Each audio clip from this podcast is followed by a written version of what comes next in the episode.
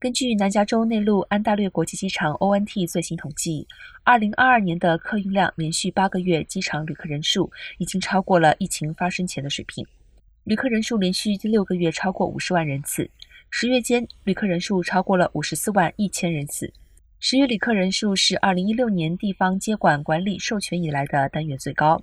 除了客流量创下新高，2022年十月机场货运量也发生了一些变化。该机场被视为南加的另一个物流枢纽，通过机场物流业务，每年为该地区带来一百七十八亿元的收益。